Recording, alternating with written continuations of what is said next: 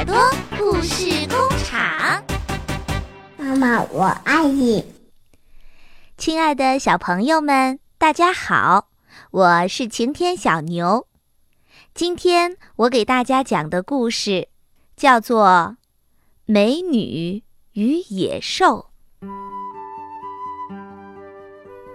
在很久很久以前，有一个非常有钱的商人。他有三个女儿，他的三个女儿都很美丽，小女儿尤其出色。在她还是小姑娘的时候，大家就叫她做美妞。这个名字啊，后来就一直保留下来了。而她的两个姐姐呢，却因此非常的嫉妒她。美妞不仅比两个姐姐更美丽，而且也更加的善良。当姐姐们每天出去跳舞、看戏、游逛的时候，美妞把绝大部分的时间都用来阅读各种各样有益的书籍。可是，忽然有一天，这个商人破产了。他失去了所有的财富，只剩下了一间很小的乡村小房子。他哭着对孩子们说：“全家只能够迁到那里去居住，而且为了维持生活，一家人只好像农民一样到地里去干活。”商人和他的三个女儿到乡下以后。开始过上了穷苦的生活。美妞每天一大早就起来，忙于打扫屋子，为一家人准备饭菜。可两个姐姐呢，感到无聊的要命，而且还整天的到外面去游玩。一家人在孤寂当中生活了一年多。有一天，商人对三个女儿说：“他准备出去做点小生意。”大女儿和二女儿高兴得差点晕过去，他们以为父亲又要发大财了，于是要求父亲给他们带回连衣裙、皮披肩、帽子，还有各种各样的首饰。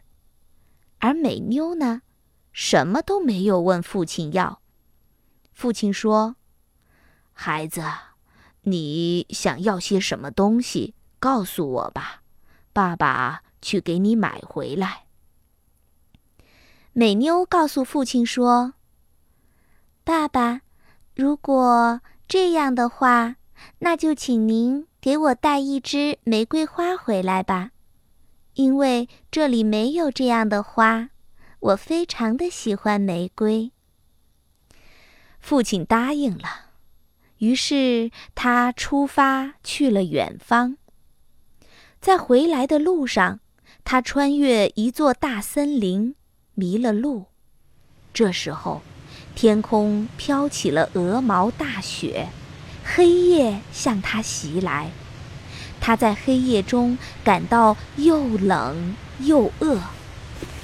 沿着丛林当中一条狭长的小道。他慢慢慢慢地走着，忽然看到前方有亮光的地方，居然有一座金碧辉煌的宫殿。父亲感到非常的奇怪，因为宫殿里没有一个人。他拴上马，向宫殿的大厅走去，里面也是空无一人。父亲在大厅里面看到生得暖烘烘的壁炉，还有一桌丰盛的饭菜，于是他就着壁炉烤了烤火，然后吃了些东西，就睡着了。第二天一早醒来，他自言自语地说：“哎，这个宫殿应该是属于一个好心人的吧。”他估计太可怜我了，所以救了我。父亲对着空旷的宫殿说了一声：“谢谢你，好心人。然后他牵着马，准备继续上路。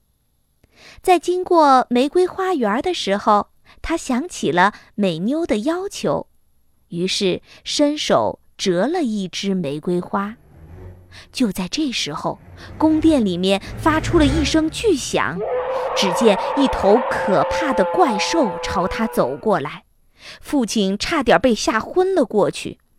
怪兽用可怕的声音说：“你太没有良心了！我在城堡里接待了你，救了你的性命。”而你却偷走我最心爱的玫瑰花，现在你必须用生命来赔偿。商人吓坏了，他对怪兽说：“求求你，求求你饶了我吧！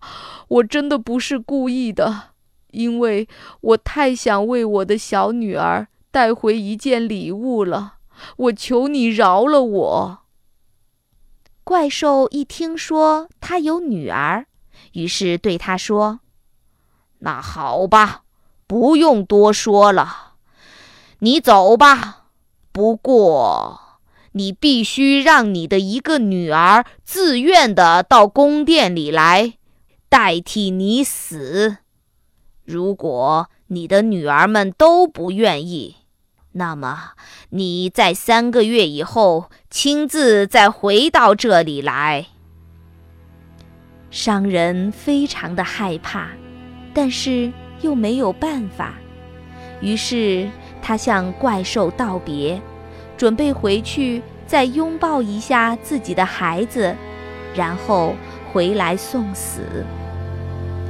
回到家里，得知了这个情况以后，他的女儿们。表现非常的不一样，两个姐姐高声的尖叫，一边骂着美妞，一边说自己无论如何都不会去宫殿。